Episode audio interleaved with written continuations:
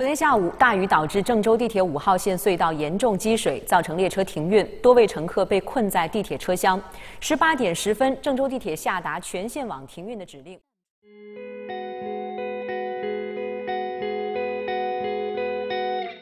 你好，欢迎来到听他说 FM，我是雨白，这里是由主人公自己讲述的真实故事节目。七月二十日，河南省多地突降暴雨。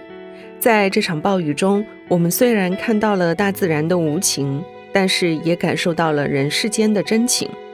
不仅有各地救援队有序的前去支援，还有无数普通人挺身而出。我们采访了几位亲历者，听听他们在这场暴雨中都经历了什么。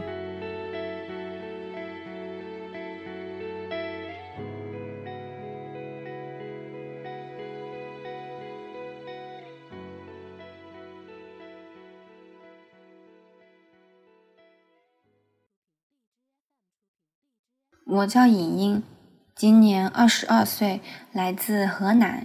七月二十五号晚上，我当时在中原阳光酒店做志愿者。下班的时候，我还是像往常一样下楼，想要坐公交车回家。谁知道我走到那个楼梯口的时候，发现楼梯的水已经上来了。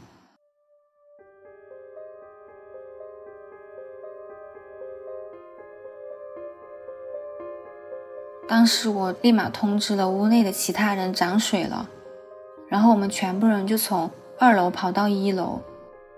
到一楼的时候，水其实已经漫到我们脖子的位置了。正当我们绝望的时候，看到有救援队划着皮艇过来，把我们一个一个的拖上了船。我们就是坐着皮艇出来的时候，已经是晚上十点多了。我打开手机看聊天记录和朋友圈。整个人都快被吓死了，我才知道我全家都还困在里面，就是出不来。当时什么都顾不上了，我穿着长裙子，然后外面套着应援服，就直接冲出了马路。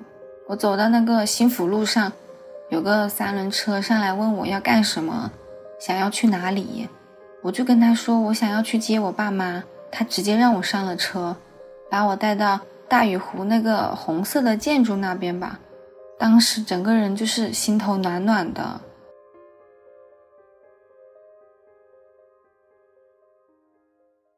到的时候已经是凌晨两点了，我爸给我打了好多电话，家里有老人小孩，情况紧急，必须要找船救人，已经是刻不容缓的了。我在那个大雨湖那条路上徘徊了将近四十多分钟吧。后来来了一队山西的救援队，他们带了很多橡皮艇，但是没有桨，只能全部都靠人力推。其实那个时候也顾不上什么了，我就是一股劲的跟着人家，一个手推橡皮艇，另一个手就撩着裙子，然后举着手机。我们走到新一中和新纪师附近的时候都是黑的，周围都不知道有没有人。救援队手里拿着强光手电筒，到处喊，但是除了水声就没有其他声音了。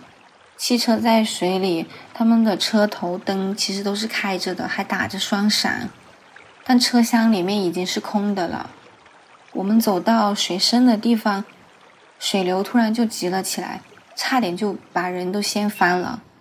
我跟救援队一路推到徐庄吧。平时二十分钟的路，现在从三点走到天亮了才到。救援小姐姐看到我有点走不动了，而且还很害怕，她就拉着我的手说：“别怕，我来拉着你。”我当时听到这句话，其实是很想哭的，但我还是忍住了。天明的时候，救援队就一呼百应了。友谊新村后面有几座小独院吧，一楼已经淹了一半。水把那个车窗埋住了，而且水里也是很恶心的。我们就是快走到胡同的时候，救援人员踩了一脚，不知道是什么软乎乎的东西，以为是死人飘了过来。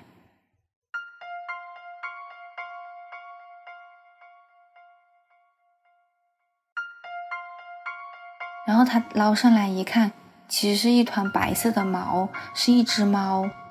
后来我家里人成功上了皮艇，但是因为坐不下，几个大人和两个救援人员一路推着。我海拔低，有的地方已经双脚离地了，幸亏我扒着救生艇上的那根绳子。然后我们走到翡翠城那会儿，水流突然就急了，甚至能感受到水又涨了不少。铲车、推土机一辆接一辆的推过来的波浪上面都冒着白色的泡，然后水面上还飘着一层五彩的油。随着温度就是不断升高，空气中还弥漫着一股奇怪的味道，不想闻都不行，甚至还有些辣眼睛。当时我的体力其实真的有点跟不上了，我弟弟也很饿，我也快不行了，就是精神处于紧绷状态，不能放松。直到上岸以后，我才突然能够放松起来，想起之前经历的那些，我就是害怕的，直接哭了起来。然后一辆辆的铲车、大车、挖土机上面都是满满的人。还有那些望不到头的水，我整个人脑子都是一片空白的。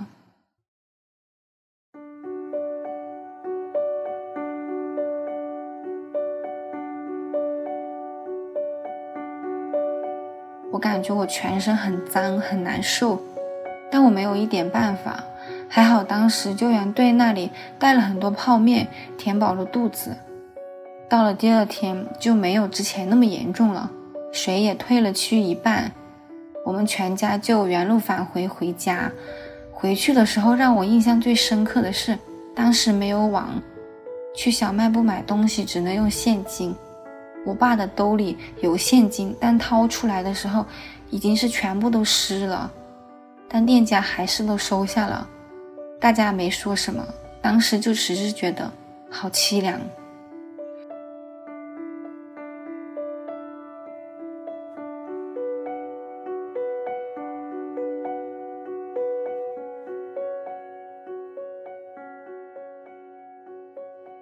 回到家的时候，我们就开始清理，因为我们家住一楼，窗台上的花花草草也都被冲掉了，家里也很潮湿。我们拿那个拖把把水拖走，搞了三四个小时之后，家里才干净了起来。后来就慢慢好了起来，看到救援队，看到新闻上一些一件件暖心的事件。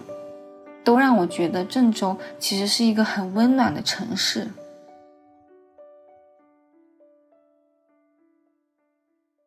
我叫刘明顺，职业呢是字节跳动的一个员工，现在是二十四岁，来自郑州。暴雨来临之前啊，在这个公司上班啊，当时外面的云很黑，像晚上六七点一样。过了一会儿，就听见外边大雨在那下，但没有太在意，因为每年基本上都会有暴雨。在意的时候，就是我当时戴着耳机在工作，主管突然进来，每个人发一个塑料袋儿，把电脑设备都带回家，开始回家办公，然后才注意到外边已经淹了。大家都挺井然有序的，我们一共有三百多个人，然后我们那一组是二十四个人，大组是六十七个人。基本上是在大主管的这个安排下，然后每个人都是很井然有序的走的。不过在大厅里边，所有人在用塑料袋往上套，就怕淋湿。一开始是先走出工区，然后坐地铁，地铁就只用坐四站。然后我们上到地铁那边的时候，已经那条路的时候已经淹了，淹到小腿。这次灾情受灾比较严重的就是海滩寺和沙口路中间不是淹了，然后还有人遇难嘛。我就是到海滩寺下的地铁站，就是那段地铁。我们下完之后，下一班地铁就已经淹了。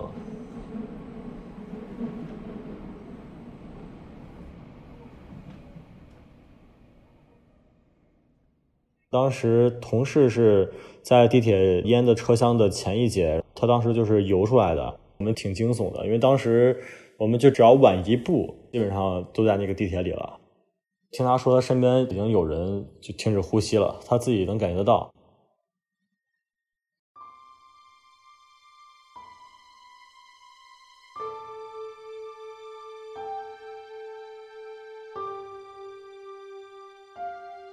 我下来的时候，海滩寺地铁站地势比较高，没有烟，举着伞就出来了。然后刚往下走了不到一分钟，那腿就慢到慢到小腿了。再往家走的时候，平常走路大概十分钟的路程，那天走了大概快一个小时，因为中间它那个地势起起伏伏的，中间最深的一段是那个水淹到我胸口，我是顶着这个 电脑在头顶上走回去的。过马路的时候，基本上每过一个马路都能碰见三四个老人，年轻的就会搀着这个老人一块儿过去，因为那个水流很急，有一段的水流特别急，差点把我冲走。这个确实是真实的事情。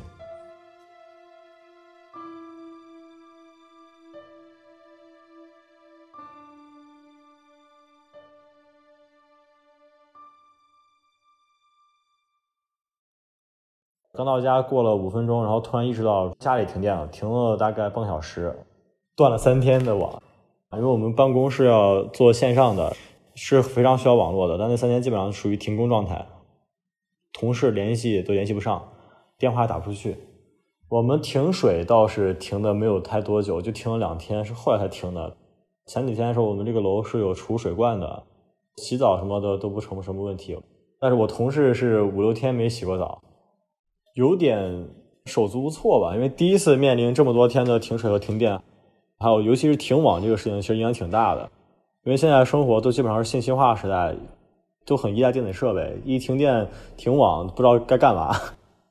现在地铁还是停运的状态，我们上班的时候都是骑车去，我骑着我的车，带我的同事我们走，然后路过那个沙口路地铁站的时候，当时那个鲜花确实是铺满了，从地铁口一直铺到马路上，铺了大概有一百米。宽度的话，大概有十米或者二十米吧，反正铺的挺多花的，还有很多在那悼念。当时我们只是路过那儿，然后在那等红绿灯的时候，看见那个场景了，鼻子都是酸的。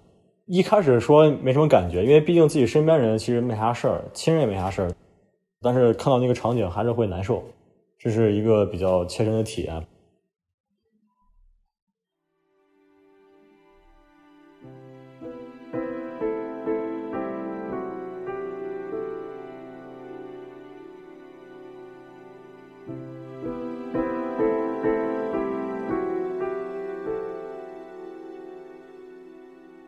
这次暴雨之后呢，基本上像身边的人呢，包括我自己，对这个隧道和地铁都是有阴影。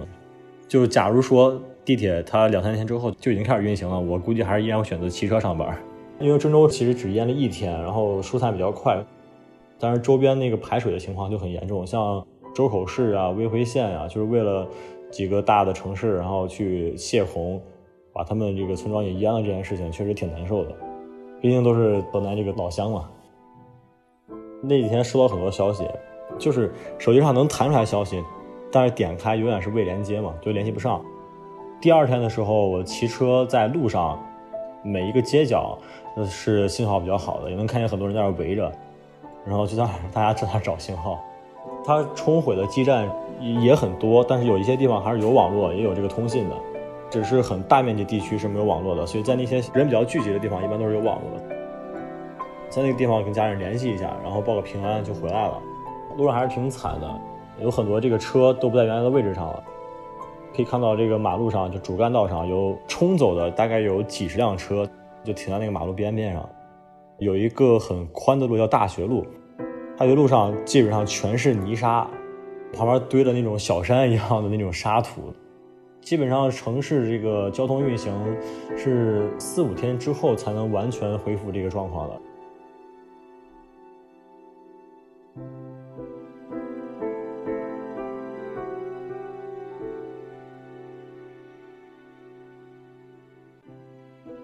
这次大灾确实给我们长了一个很大的教训，但是在这次大灾中，我还是看到了我们虽然平常很说就是这个不好那个不好的，但其实真的面对灾难了，确实能感受到全国人民对郑州的帮助。因为本来之前还有地域黑嘛，因为河南经常会受到地域黑，但是这次只要是哪边出了灾害，然后另外地方的人们都会来帮忙，而且都是主动来联系的。像我有一个群是主持人群。但是那个群里那几天基本上都在发这些救援信息，像物资呀、救援队呀，怎么到达呀、到哪儿啊，然后怎么安排这些物资，怎么去存放啊，基本上在那个群里都沟通的很好。那只是一个百人群，那更不用想象是政府呀，或者是其他的民间组织去怎么来救援郑州了。其实以小见大，能感受得出来，相信这个城市会越来越好的。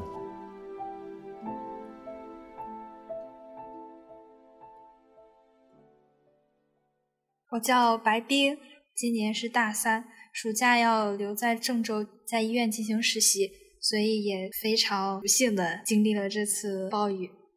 当天下午五点钟的时候，和正常的生活一样，我们在医院的康复楼对病人进行康复。我们在一楼嘛，一楼有一个 PT 大厅，它其实是一个自己搭的棚子。这个棚子因为已经冲刷了一天一夜，然后撑不住了，塌了下来。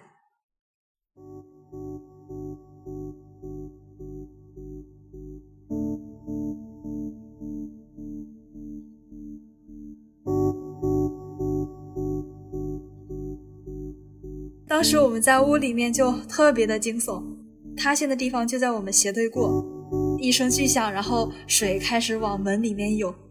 接着就是好多人推着轮椅啊，或者是病人家属啊，都奔走相告说啊，不行，不能做了，大家快转移吧。病人们就匆匆的就走了。我们也非常害怕触电，在屋里面把电源断开。医院老师们给我们找了病房，还有治疗室，让我们休息。屋里面的仪器啊，病人啊，没有什么损伤，所以相对来说还是比较安全的。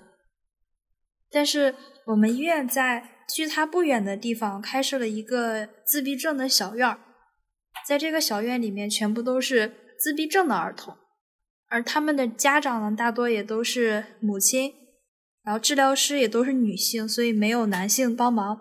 当时那个小院的地势也比较低，情况比较危急，好像一楼已经淹了吧。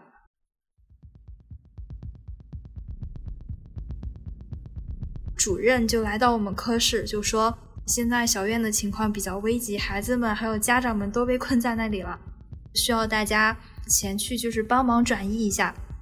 许多科室里面的男老师还有我们班的同学也没有拿雨衣，也没有拿伞，因为那个主任说雨下的太大了，任何的防护措施都是没有必要的。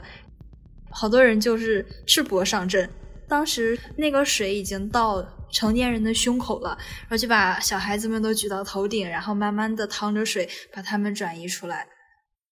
等那些男生回来以后，就看到浑身非常的狼狈，他们本来穿的白大褂还有白裤子，全都染成了卡其色，洗都洗不掉。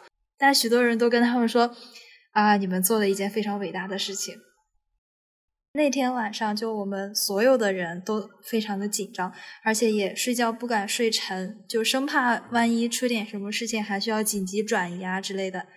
当时手机没有电，躺到那个床上就在想，万一这真是人生中的最后一晚，该怎么办呀？我还有好多话想说呢，还有好多朋友没有见呢。第二天看到水从腰部。降到了小腿肚，就感觉劫后余生，好幸运呀！真的能活过来太不容易了。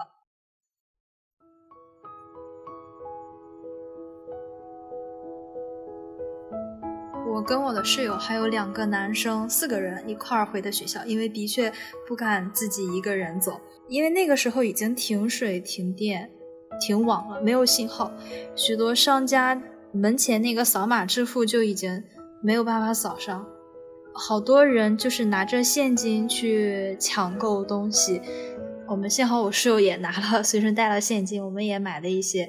路上的许多商家还是比较好的，比较善良的，他们把这些东西就免费送给大家，你只要来登个记，意思一下就好了，就可以拿走。毕竟是一些非常紧急的生活用品。当然，还有一些商家就是坐地起价啊，这种行为也是。比较少见，但也的确存在吧。我们五六点钟走，面包这些东西都已经没有了，就买的是一些压缩饼干、旺旺雪饼之类的这些东西，泡面都非常少了。又买了两大桶矿泉水，回来以后就发现这个选择是非常正确的，因为学校里面没有超市。食堂也没有办法提供饭了，所以那两天我们几乎都是靠着这些东西撑过来的。现在想想还有点艰难。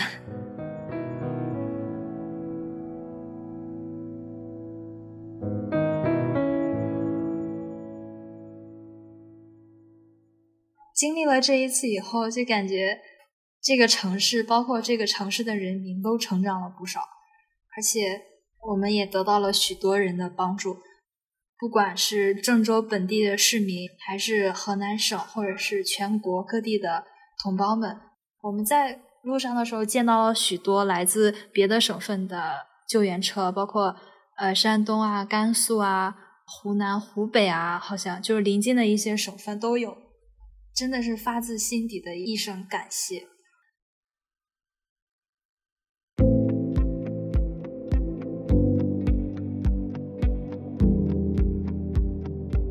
你也经历过类似的危机时刻吗？在那些经历中，你又有哪些体会呢？欢迎在评论区跟我们交流。你现在正在收听的是真人故事节目《听他说 FM》，我是主播雨白。跟本故事有关的更多的细节、图片和文字，我们都在微信公众号“听他说 FM” 同步推送，欢迎关注。如果你想分享你的故事，或是倾诉你的困惑，请跟我们联系。愿你的每个心声都有人倾听，每个故事都有回音。